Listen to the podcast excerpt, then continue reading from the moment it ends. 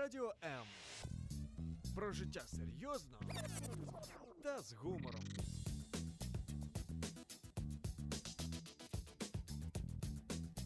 Радіо М.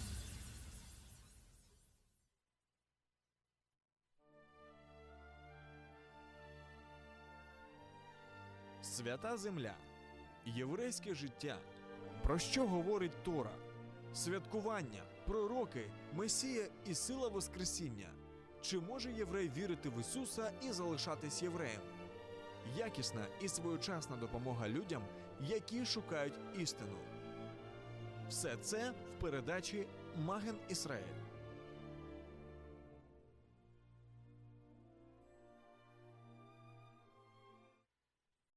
И, как всегда, шаббат шалом. У нас пятница, и с вами программа «Маген Ізраїль» из Одессы.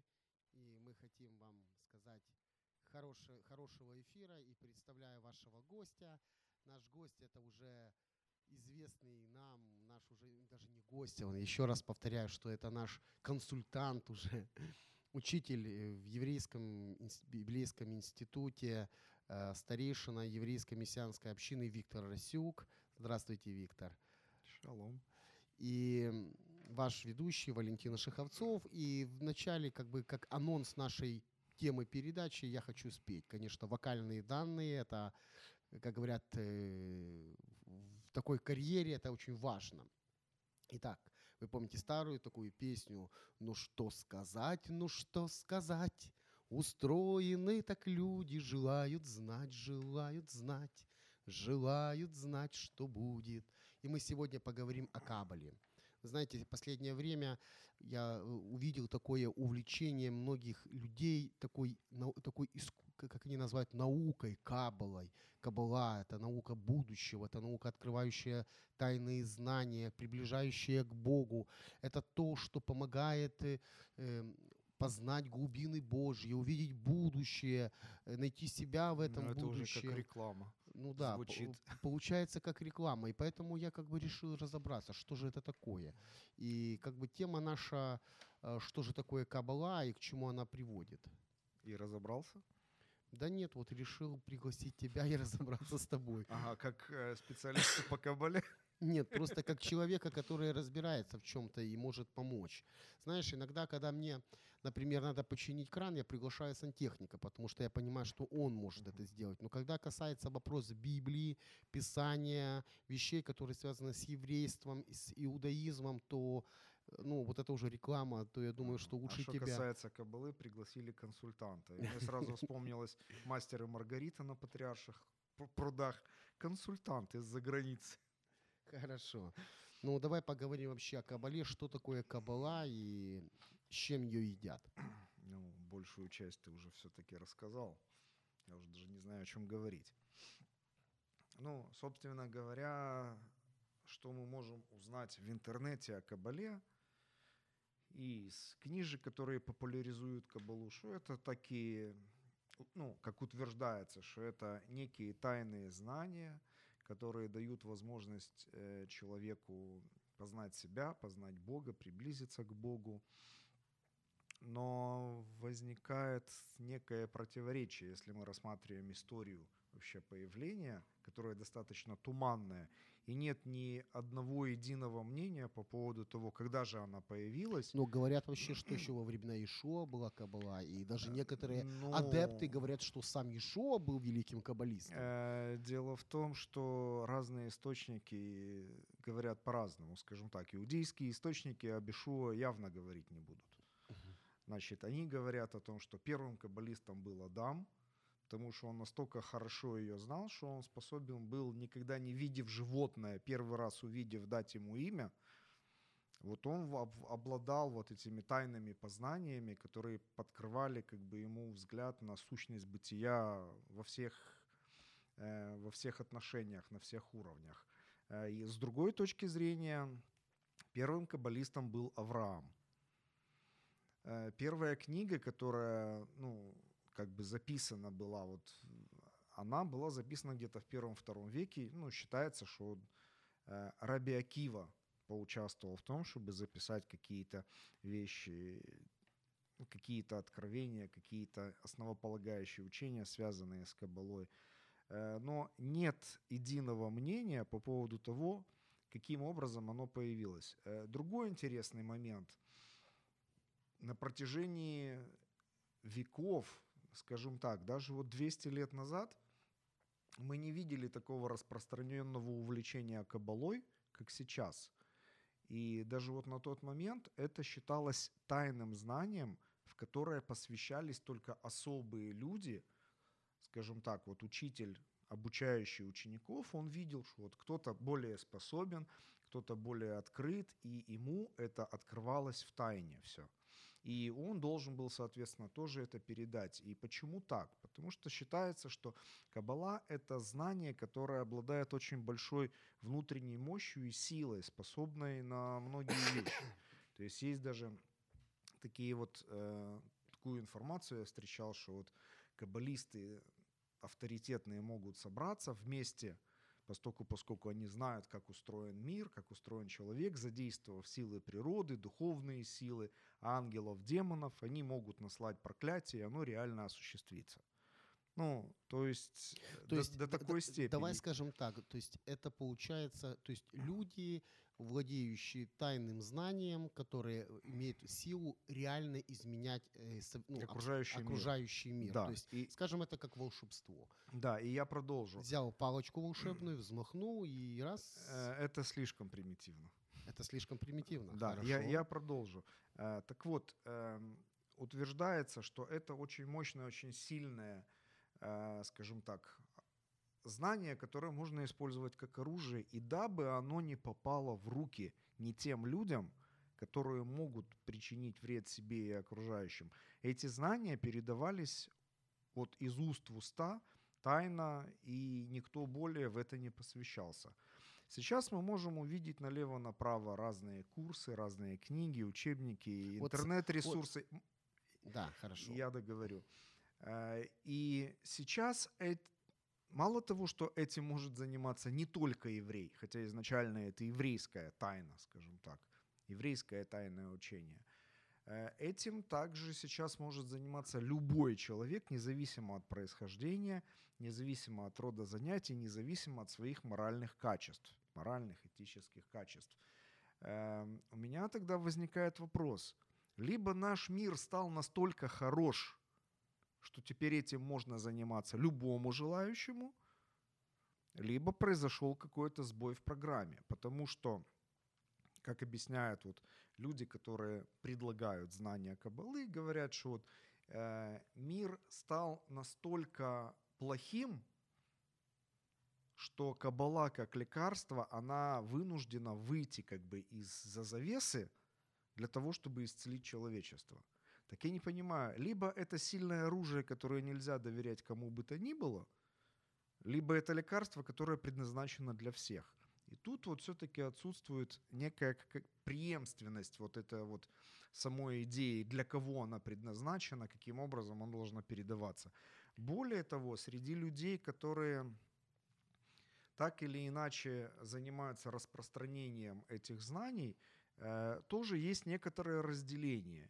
И некоторые, некоторых не воспринимают как э, э, знатоков Каббалы, как авторитетных людей. Причем, причем я лично был свидетелем, когда я только переехал в Одессу, я уже, по-моему, рассказывал эту историю. Э, Пинхас Полонский, известный такой э, современный деятель, который занимается распространением информация о еврейской культуре, еврейском наследии, собственное изучение того, тех же писаний. Вот в таком вот ключе он работает. Популяризатор еврейского взгляда на мир, скажем так. Вот я был на его лекции, и после лекции подошла к нему одна женщина. Она знает, что у Пинхаса есть лекция о Кабале.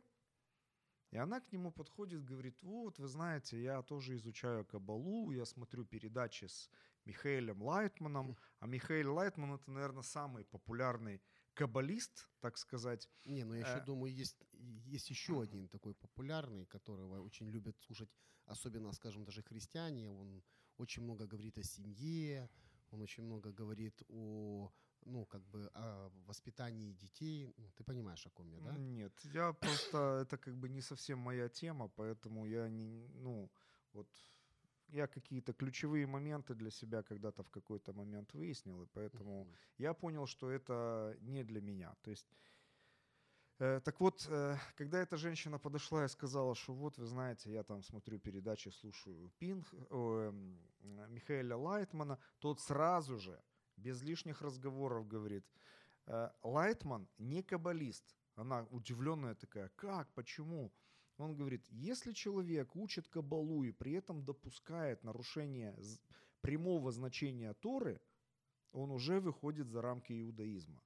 То есть с точки зрения Пинхаса Полонского, Лайтман не является каббалистом, потому что он противоречит прямому, указ, прямым указаниям Торы. То есть, э, по словам Пинхаса, он допускает, что человек может грешить, нарушая заповеди Торы, и при этом оставаться каббалистом. Он говорит, это взаимоисключающие понятия. Либо ты соблюдаешь Тору на сто процентов, и тогда ты можешь изучать каббалу. Либо если ты нарушаешь Тору, то ты не говоришь, что ты каббалист. Это, ну, то есть вот существуют такие вот разногласия даже в среде тех, кто, собственно, претендует на эти знания и на то, что может преподавать, обучать этим вещам. Поэтому... Достаточно противоречивая тема. Еще она противоречивая потому, что, ну, собственно, я согласен с Пинхасом, то, что дает Лайтман и ему подобные, это все-таки, вот я его слова привожу, это профанация каббалы. То есть, когда люди думают, что они изучат это, там, скажем, нумерологию, там еще какие-то вот вещи, они смогут предсказывать судьбу, они смогут влиять, ну, то есть, по сути, как бы уже переходят в разряд некой магии посредством знаний. Я знаю, как устроен мир, я могу посредством молитв изменять что-то в этом мироздании таким образом, чтобы достичь своих каких-то личных целей. То есть, смотри, я много тебя слушал сейчас и как бы размышляя о каких-то вещах, я хочу подойти, вот, понять вообще, смотри, мы говорим о каббале, да? То есть, и мы должны как бы назвать вещи своими именами.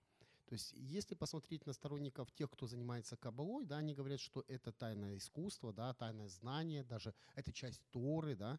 И если мы посмотрим на еврейскую историю, то мы увидим, что каббала, она идет неразрывным таким плечом к плечу, например, хасидизм, да.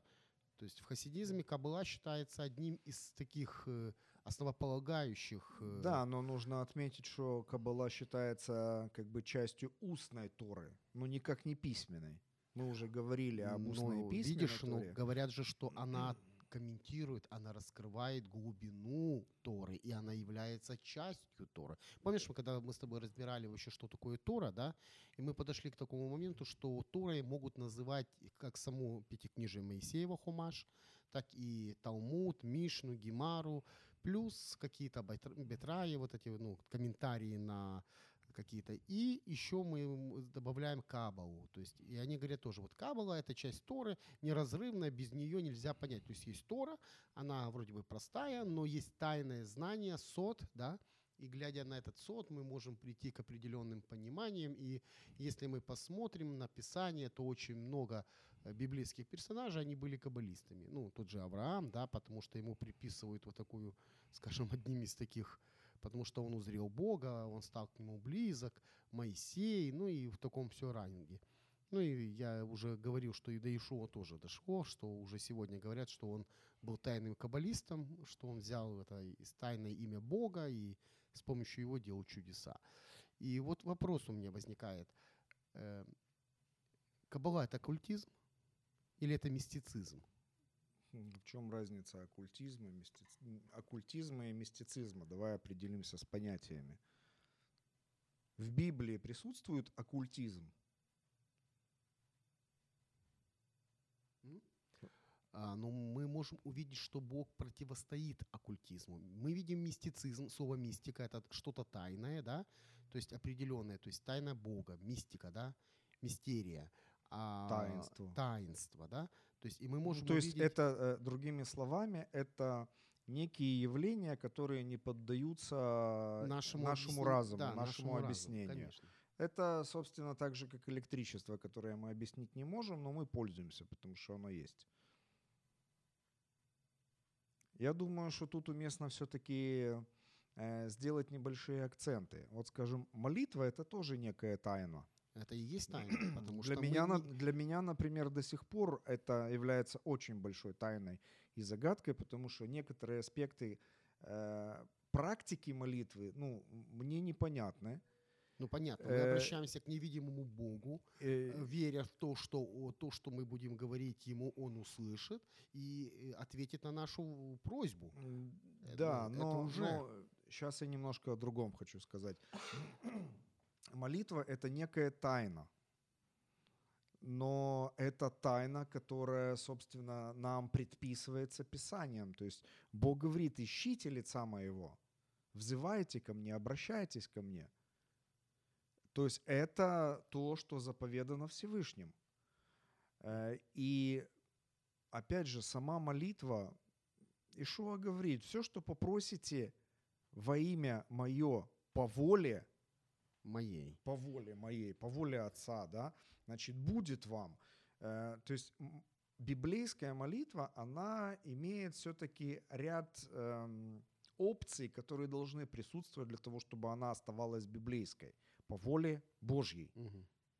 Если она не по воле Божьей, то это уже не библейская молитва. Угу. И, собственно, и ждать ответа на такую молитву придется... Тогда мы делаем вывод, что оккультизм — это, скажем, человеческая попытка э, взять Божье и использовать в своих целях на своих правилах. То есть... Ну, скажем так, это... это человеческое заблуждение в отношении того, для чего нужна молитва. Вот это, библи... это вообще заблуждение человеческое в отношении того, кто такой Бог и какие у нас выстраиваются с Ним взаимоотношения. Мы не можем Богу приказывать и повелевать, изменять пространство и время, и судьбы людей по нашему желанию, только потому, что нам кажется, что вот так вот будет лучше. То есть получается, как, как мы слышим в молитве, да, вот когда Йешуа учил учеников в молитве, он говорил: да будет воля твоя, да, на земле, как и на небе. Таким образом мы говорим: нет, Господь, да будет воля моя, твоя воля, как моя воля. Вот чего я хочу, вот пусть так и будет. Угу. И то есть то, что я хочу, то ты и делай. То есть это попытка при, принудить Бога исполнять свою человеческую волю. И знаешь, вот тут у нас уже есть вопросы, и вот слушатели задают вопрос: зачем же верующим в Йешуа, да, вообще разбирать эти вопросы Кабалы, о Кабале, знаешь, если, ну, мы понимаем, что это оккультизм. Зачем нам, верующим, неужели мы не можем поговорить о чем-то другом? И я уже еще раз хочу вначале, я просто, почему мы начали эту передачу, и вы помните, что наша программа, она называется «Маген Ізраїль», «Щит Израиля», то есть это как Amen. Апологетика, это апологетика, защита. защита нашей веры. И мы увидели очень интересный такой аспект, что многие люди начинают увлекаться какими-то еврейскими вещами, потому что они еврейские, не вникая в суть. И, и не поэтому, сопоставляя это со Словом Божьим. И не, сопостав, и не разбирая даже это со Словом Божьим. И Йешуа, если ты помнишь, да, он говорил очень, очень интересно. Он говорил, что, что он действительно, что придут обольщения. И многие будут да. обольщены, многие будут ну, пребывать, то есть они будут увлечены, даже избранные. И вот мне кажется, что Кабала — это именно то, к чему, вот, о чем предупреждал Йешуа. То есть есть один путь, это, и он говорит очень просто: я путь, да, я дверь, я истина, я жизнь, и всякий, входящий через меня, входит к Отцу. Да? А тут получается, вот помнишь, вот притча была про вот этот, как это называется, про овечий двор, mm-hmm. да? И что те, кто перелазит через забор, они есть убийцы и воры. И вот мне понимание в таком, что Каббала, знаешь, при всей ее привлекательности и таинственности является вот этим попыткой проникнуть в Божье, в Божье, скажем, присутствие через забор. Хотя, с другой стороны, наверное, там и охранники ходят, знаешь. Ну, я, я думаю, что вряд ли кто-то может нарушить ту ограду, которую Бог выставил на пути к себе. Потому что из Писания мы видим, что это... некий херувим с огненным мечом вращающимся, и кто из людей может его пододвинуть? Это просто люди, обманывающие самих себя. Отвечая на вопрос, зачем нам это нужно, вот просто открыв вот по номерам Стронга по слову «обличай» Новый Завет, Ефесянам пять одиннадцать: «Не участвуйте в бесплодных делах тьмы, но и обличайте». То есть мы, видя, что это происходит в нашей среде, мы не должны сидеть и сложа руки. С этим. Да, мы не должны в этом участвовать, но мы должны обличать. То есть указывать на то, что это не ведет к богопознанию, это ведет к погибели. Вот дальше, это... дальше, первое Тимофею пять двадцать. «Согрешающих обличай пред всеми, чтобы прочие страх имели». Дальше, второе Тимофею четыре два. «Проповедуй слово, настой вовремя и не вовремя, обличай, запрещай, увещевай со всяким долготерпением и назиданием». Я думаю, что это место не понравится очень многим современным христианам, потому что образ пастыря с таким характером, он не совсем вписывается в наш гуманист, наше гуманистическое представление о том, каким должен быть пастырь, каким должен быть Бог. Ну да, потому что Бог добрый, Бог любящий, да. Бог покрывает наши немощи. Это действительно Он является таким. Потом дальше есть... Но подожди, я вот хотел просто вот э, не то, что продолжить мысль, а вот просто понимаешь, э, вот у меня все-таки вот вопрос. Мы говорим сейчас, э, обращаясь к верующим людям, которые знают... Мы сейчас обращаемся к слушателям, к слушателям. которые нас слушают. Ну вот вопрос, знаешь, вот почему... Аудитория может быть разная. Тогда почему вот людей привлекает вот Кабала? Знаешь, ну вот хорошо, я понимаю, что люди, которые еще не читают Библию, не знают Бога, ну как бы в нашем понимании слова «знают Бога», не разбирается в этих вопросах, но оно привлекает. Вот вроде бы не, не прилагая каких-то усилий, можно что-то получить. Но как люди, которые знают что-то, которые знают Иисуса, Йешуа, которые живут христианской жизнью, изучают Писание, почему они ведутся на это? Почему вот, вот я не понимаю, ну не то, что не понимаю, оно, оно вот, только потому, что оно еврейское. Я думаю, что все намного проще. Человеку всегда было свойственно претендовать на что-то, что за Божьей оградой, скажем так. Мы видим в самом начале истории человека, когда Бог сотворил человека, поместил его в Эдемский сад и сказал: «От всякого дерева в саду ты можешь есть». То есть все принадлежит тебе, кроме одного. И вот это одно, вот откуда вот эта фраза «запретный плод сладок»? Это ж не библейская фраза. И интересно другое, то что когда змей вошел в диалог э, с Евой и рассказал нечто, дал какую-то дополнительную информацию. То есть изначальная информация была такая: не ешьте, умрете. Ну, да. И им этого было достаточно. Но когда пришел змей и говорит: а вы уверены, что это правда? Вы уверены, что вы умрете? Посмотрите, оно дает знание, знание, которое от вас скрывает Бог. И написано: она увидела и захотела, потому что это приятно на вид, хорошо для пищи и дает знание. То есть э, Бог создал нас такими, чтобы мы, в принципе, были любопытными, но любопытными в определенных рамках. Я, ну, для меня это понятно, потому что у меня есть дочь, которая ходит в школу, и, скажем, она интересуется разными вещами, она задает мне вопросы, она познает окружающий мир. И я понимаю, что иногда э, ее могут интересовать какие-то вещи, которые ей не полезны. Вот в частности, однажды она приходит домой и говорит: папа, а есть духи?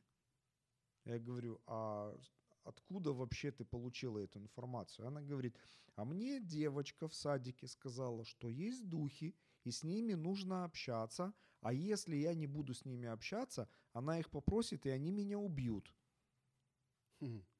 Причем Доб- это... Добрая э, девочка. Причем это э, еврейский садик, это девочка из религиозной еврейской семьи, и, честно, у меня возникает вопрос: а куда смотрят эти религиозные родители, которые посещают синагогу и стараются соблюдать Тору, что девочка учит тем вещам, которые Тора называет мерзостью пред Господом. Вот, видишь, к этому мы уже, подход... мы уже об этом говорили, что есть определенные моменты, которые как бы являются частью, ну, они являются частью Торы. Ну, подумаешь, ну, ну вот голем, да, вот возьмем знаменитую историю парижского голема. Взял кусок камня, вложил в тайное имя Бога в ему в рот, он встал и пошел убивать врагов. То есть, ну что это такое, понимаешь, да? То есть я могу манипулировать мертвыми, мертвой материей, делать это живым, и она подчиняется мне. То есть я становлюсь как Бог, вот то, что ты говорил вначале. В, ч- в чем идея? Идея в том, что, э, смотри, э, будете Бог, как боги. Будете как боги. Бог говорит, есть определенный путь приближения к Нему. Это святость, очищение, смирение, вера. Это принятие Его заповедей. Причем интересно, что а... для Адама всего этого не нужно было. Он Конечно. был свят, он был в пост... присутствии Божьем, для него не нужно было на тот момент ни искупления, ни очищения, ни освящения, ни веры. Он общался лицом к лицу. Куда а вот, проще. Да, а вот Кабала, она учит немножко по-другому. Она учит, что если состояние Бога к человеку теперь зависит не от Бога, а от человека. Вот да, как, насколько... как я хочу, так он и будет действовать. Я, я возьму вот так, и он будет делать то, что мне нужно.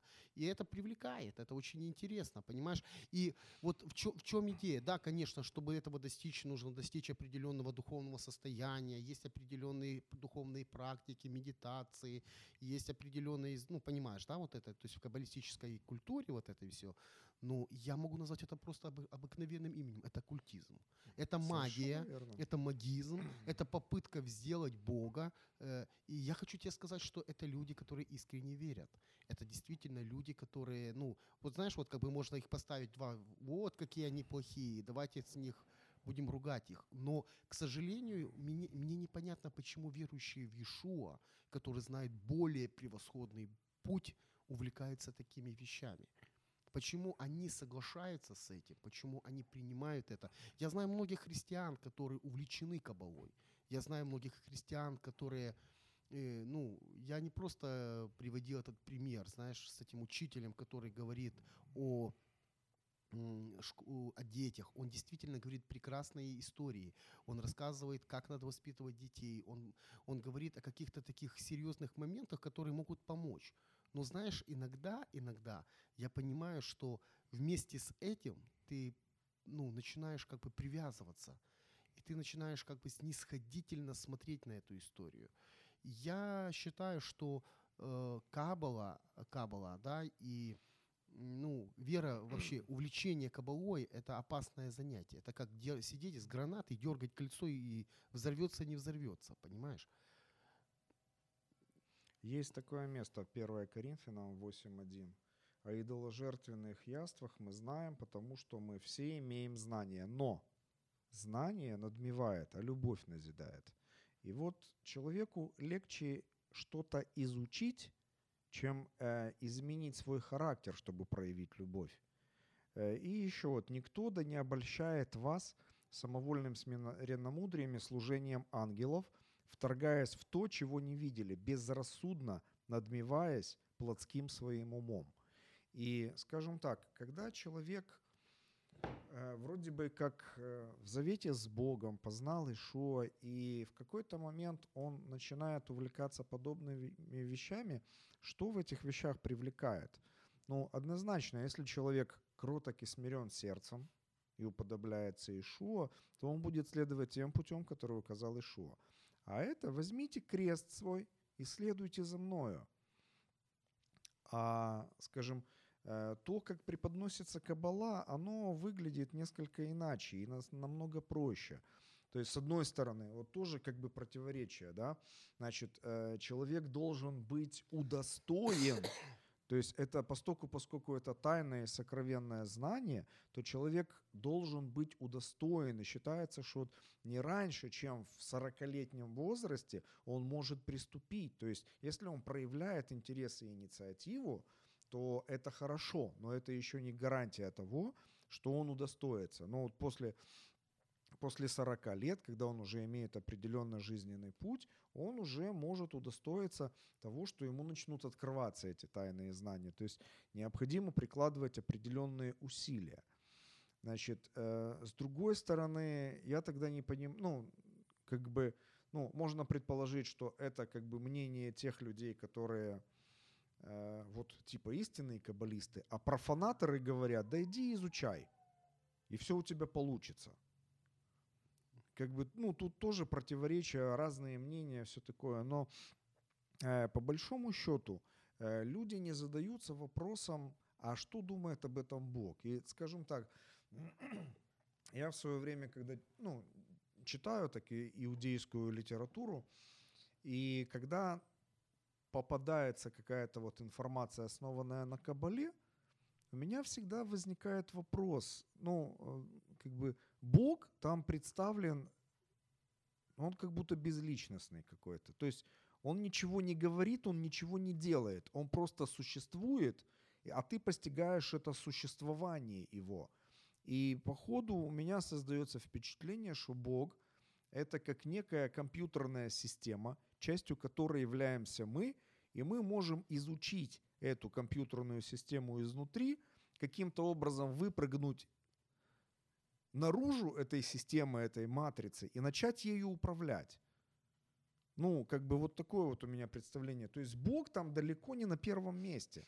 Там на первом месте, собственно, определенные знания, которые дают тебе возможность стать выше других. Ну, то есть получается, давай мы просто уже немножко более раскроем вообще принцип каббалы, да, существует определенное, определенное такое учение, что Бог, да, это вершина, и к нему ведут есть десять сферот, десять, ну, как бы уровней постижения Бога, и мы как бы достигаем его через определенные духовные практики, то есть освобождаясь от клипоты, от разных таких, то, что мешает нам, то есть греха, скажем так.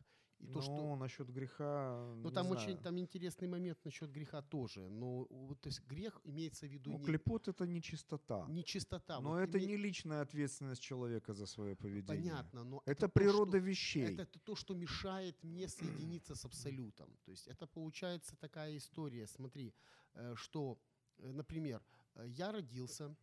И я прожил эту жизнь, ну, я стремился к Богу, я стремился к познанию Бога, но что-то произошло не так, я где-то оступился, я умер, и что я делаю дальше? Я остаюсь, я рождаюсь заново, чтобы пройти снова путь, очиститься и перейти в высшую. Ты говоришь о реинкарнации. Да, но оно существует, то есть...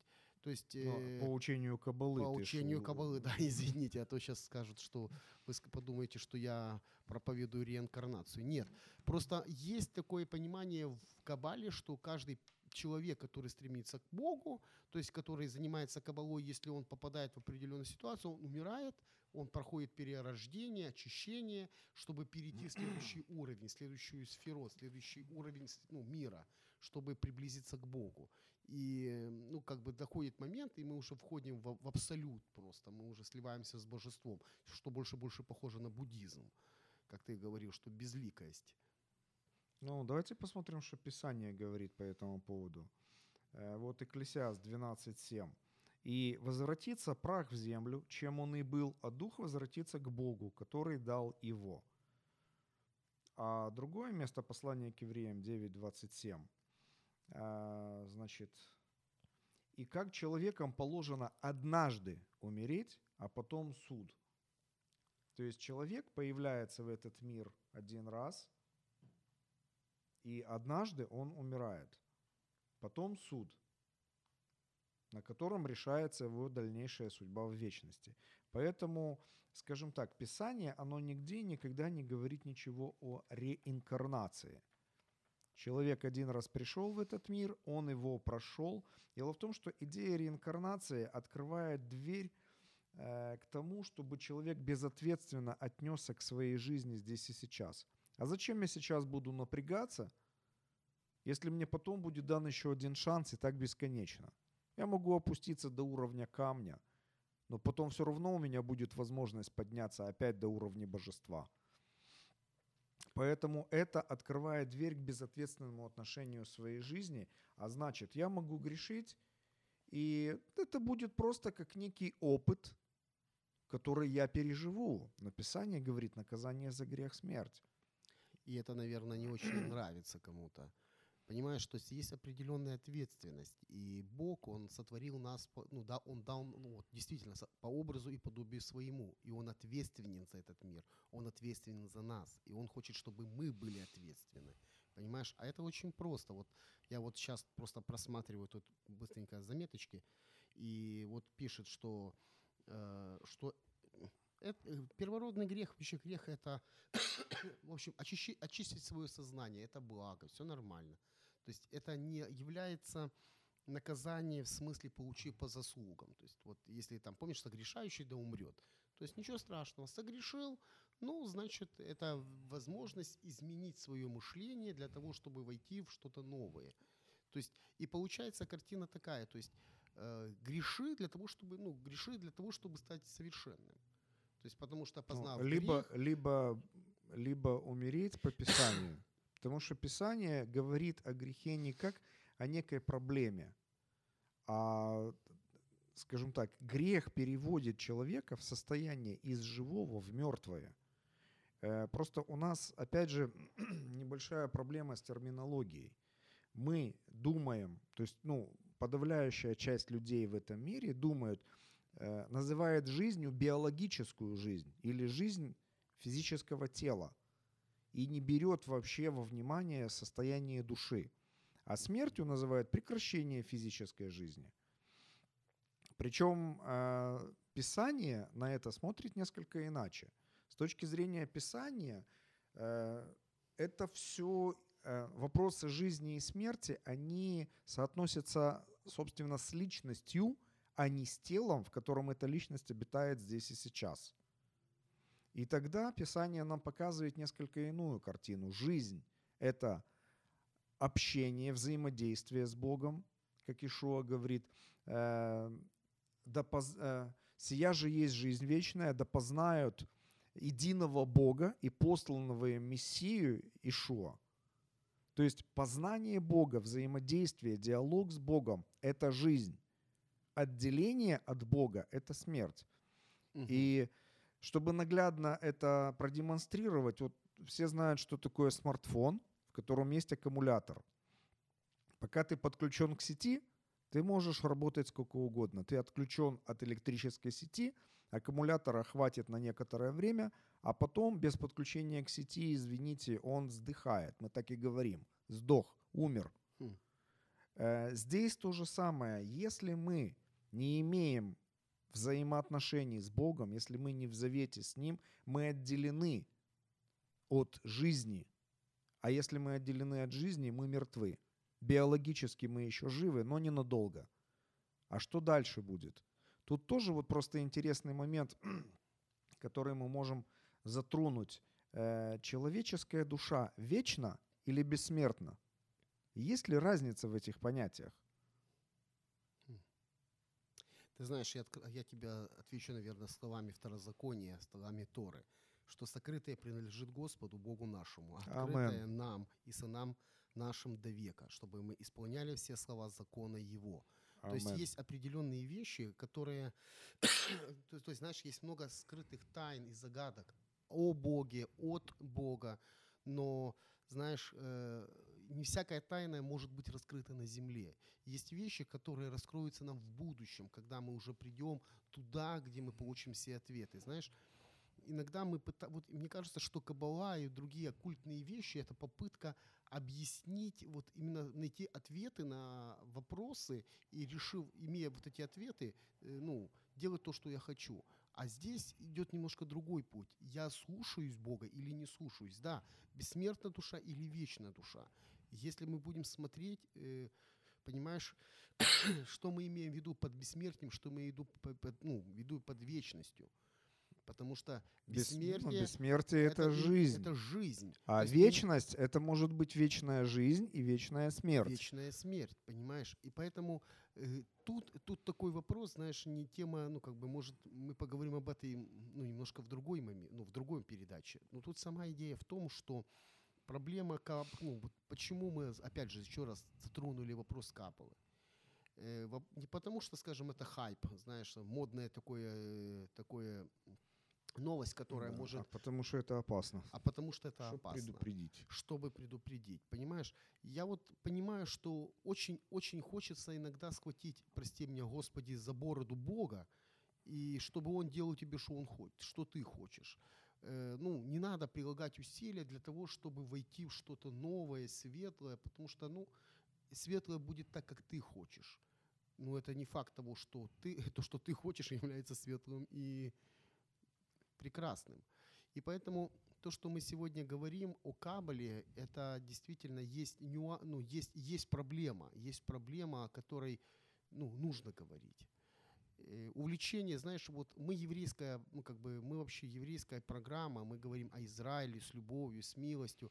И я хочу сказать, что в Израиле есть много прекрасного, да, и можно сказать, что мне вот говорят, вот знаете, вот Кабала тоже можно использовать в хороших целях, она говорит, ну, каким образом? Потому что она говорит о многообразии Бога, что Бог, он может быть, э, ну, как бы целостность, мы говорим, Отец, Дух, да, и Святой, Отец, Сын и Святой Дух, это один, и у них тоже есть такое понятие, и, то есть, множество таких каких-то пограничных вещей, о которых можно говорить. Но, знаешь, есть, когда человек занимается радиоактивностью, он должен быть одет в специальный костюм. Почему? Потому что эта радиоактивность его убьет просто. И вот я считаю, что Кабала, она существует как явление, и она убивает. Она увлекает людей, но потом происходит момент, и человек понимает, что он попадает в, ну, уже в погибель. И должны быть люди, которые ну, одевают такие костюмы слова и исследуют это. Исследуют, чтобы помочь другим не попасться на эту удочку. Потому что очень, очень просто... Очень просто, очень хочется, знаешь, вот гордыня, гордость. Я знаю тайны, вот гностицизм, гностик. Что такое был гностицизм? Мы определенные, только небольшая куча, кучка таких э, истинных последователей Йешуа, которые знают истину, а все остальные просто никто. Поэтому только нам открыты тайны Царства Божьего. Только нам, только мы. И вот это «я», «я» стоит на первом месте, «я». То есть и Господь говорит «я Господь Бог». А человек говорит, нет, я, Господь Бог, подвинься. Понимаешь? И мне кажется, что Кабала – это и есть вот эта попытка, сни... ну, знаешь, вот убрать Бога с того места, на котором Он должен находиться. Вот и все. Да, Писание говорит о том, что будут разные лжеучения бесовские, которые, цель которых будет отвлечь человека от Бога. Когда человек концентрируется на себе и своих знаниях, это уже проблема, это уже не любовь. Это знание, которое надмевает. Любовь, она не смотрит на себя, она смотрит на Бога и смотрит на ближнего, который нуждается в нашей любви, в нашей помощи. Вот таким вот образом я это вижу. Поэтому и вот по поводу тоже вот этих пограничных идей, я просто сам не раз сталкивался с такими идеями, которые как бы перекликаются с Новым Заветом. Но у меня вопрос, зачем, вот, грубо говоря, идти на помойку и перелопачивать целую гору мусора, чтобы найти что-то там одно вроде бы ценное, если можно просто прийти в сокровищницу, где открыто для всех, потому что Бог, то, что Он нам открыл, этого более чем достаточно для того, чтобы жить и радоваться жизни. Писание говорит, мы все имеем в нем, необходимое для жизни и благочестия. Зачем нам ходить по каким-то тайным пещерам, по каким-то заброшенным тоннелям, чтобы там что найти? То есть ты помнишь еще момент в Деянии апостолов, когда Рэбе Шауль, да, апостол Павел ходил, и женщина, которая была одержима злым духом, ходила mm-hmm. за ними и говорила, вот, это посланники Божьи, вот, это... Mm-hmm. Да, бесплатная делают... реклама. То есть, и можно было бы, знаете... Я У думаю, нас что... бы еще спасибо сказали. Да, могли бы сказать спасибо и тебе. И денег заплатить. А тут, получается, он говорит, выйди вон, потому что, ну, то есть, ты нечистый, то есть, и, то есть, уже даже в том случае, когда они вроде бы нечистый дух, скажем, противник Бога говорил, правду. Вот это все правильно, правда, давайте идите к этим людям, получайте от них знания, то для Рэбе Шауля, для апостола Павла это было не, ну, как, не то, что... Не, ну, не... Тут, походу, получается, что ценность жизни этой женщины была превыше даже той мнимой пользы, которую можно было бы получить. Так вот, это то же самое, к чему приводит вот именно э, по-украински захопление кабалою. Я думаю, что это приводит к тому, что человек впадает в обольщение, и он отходит просто от простоты Евангелия, от простоты Торы, от простоты Писания и начинает уходить в сторону. То есть его курс сбивается. То есть это вот, как мы говорили на прошлой передаче, по-моему, что и, когда проглаживает штурман курса, он ложит точка А, точка Б, проглаживает линеечку, и по этой линеечке он плывет. Но в пути, понятно, есть ураганы, ветры, есть разные моменты, отклонение. И он сбив... отклонение от курса. И он берет сектант, он берет ну, секстант, он берет определенные какие-то измерительные приборы, и он выравнивает, корректирует, курс, корректирует курс корабля. Угу. И вот мне кажется, что иногда люди, увлекаясь кабалой, это как они влаживают топор под... Компас. Под компас, и корабль это... уходит в сторону. Вроде бы ты плывешь правильно. По, ку- по компасу. По компасу, но не туда. Но компас уже сбит. Да, вот именно происходит то, что... И вот именно увлечение кабалой, она сбивает нас с курса. Мы уходим в другую сторону. Вместо того, чтобы достигнуть нашей цели, это Бог, Его царство, Его присутствие, мы уходим непонятно куда. Нет, тут, тут просто, я думаю, имеет смысл оговорить один очень важный момент. Дело в том, что как бы люди, э, стремящиеся постигнуть кабалу, они могут быть ведомы такой идеей, но я же через это познаю Бога. Но интересно тут то, что Бог этого пути не открывал. Кто его открыл, это уже вопрос отдельный. Бог открыл путь, и это Иешуа. Через прямое познание Иешуа, через э, изучение Писаний, через общение со святыми, через молитву можно и нужно его постигать, так, как он это определил. А если мы делаем это не так, как он определил, не так, как он нам открыл, то мы уже занимаемся, извините, своеволием. И мы таки, да, утверждаем не его волю, а свою. И это уже проблема. То есть, то есть куда мы придем, утверждая свою волю? Иешуа в Гемсиманском саду говорит: «Доминует меня чаша сия, но, впрочем, не моя воля, но твоя да будет». И я думаю, что каждому верующему Нового Завета, вошедшему в заветные отношения с Господом через кровь и жертву Иешуа Мессии, имеет смысл задуматься об этом и для себя определить, что для него ценнее. Быть послушным Иешуа или иметь такие знания о нем, которых не имеет никто. Угу. То есть... И что будет ценно в глазах Иешуа, а не в глазах людей, окружающих этого человека, или в его собственных глазах. Важно, что думает об этом сам Господь. Если Господь на это смотрит не очень, то тогда зачем оно нужно? Знаешь, это как в пророке Исаии написано, что «ныне даю я тебе жизнь и смерть, да? Но прошу тебя, выбери жизнь». Прошу тебя, выбери жизнь. Это в Торе. Это в Торе. Жизнь и смерть предложил да. тебе сегодня. Выбери жизнь. Да, прошу тебя, там буквальный перевод. Да. Умоляю тебя, возьми, да. выбери жизнь. То есть Бог и... хочет, чтобы мы жили, а мы иногда выбираем пути смерти. Да, вот каббалисты, они предложили свои идеи. В отчаянии попытки достичь Бога, они действительно ищут, э, сконцентрировали свое внимание на мистике, медитации, особых молитвах, они хотят достичь Господа, ускорить приход Мессии и этим самым искупить мир, обновить этот мир. И, понимаешь, вроде бы хорошие, благие цели. Хотя Иешуа, кстати, об этом тоже предупреждал. Вам будут говорить, что вот он там в тайных комнатах. Ну да. То есть где-то в каких-то тайных обществах, в каких-то скрытых местах он говорит: не верьте, обольстители.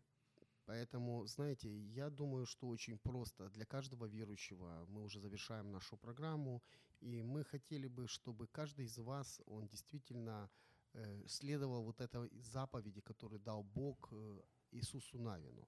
Он сказал ему: «Да не отходит сия книга от уст твоих, но поучайся в ней день и ночь, и исполняй все в точности, как в ней написано». Иешуа, он хочет, чтобы мы действительно смотрели в Писание и видели его. Мы видели все, что происходит в нашей жизни, мы ложили вот на, вот именно на, на и изучали и рассматривали через призму Священного Писания. И если там что-то непонятно, мы можем просто обратиться к Нему, написано. Если мы хотим хлеба, мы можем обратиться прямо к Отцу. И Он даст Кому нам... не хватает мудрости, да. да проси у Бога. И Он даст нам мудрость. Поэтому я просто желаю вам, и мы с Виктором, вот, я думаю, что и Виктор присоединится ко мне, что мы желаем вам, ищите мудрости не в Кабале, и, Лайтм, и Лайтмане. Опять же, зачем вам отвешивать серебро за то, что не насыщает? Да, а берите... Есть бесплатная Библия, берите, читайте. Читайте Писание, читайте Писание, не исследуйте надо, не Писание. Не надо обогащать Лайтманов и ему подобных. И пусть Господь благословит вас и в этот шаббат, войти в этот шаббат, в мир Божий. Тем более это очень просто теперь. Всякий верующий, он может войти в покой Божий и наслаждаться общением с Богом. С вами был Валентин Шиховцов и наш гость, наш друг Виктор Расюк. И мы встретимся с вами в следующую пятницу. Радио М, Маген Ізраїль. Шалом. Шаббат шалом. Якщо вас зацікавила тема передачі, або у вас виникло запитання до гостя, пишіть нам радіо ем крапка ю а. Радіо М. Про життя серйозно та з гумором.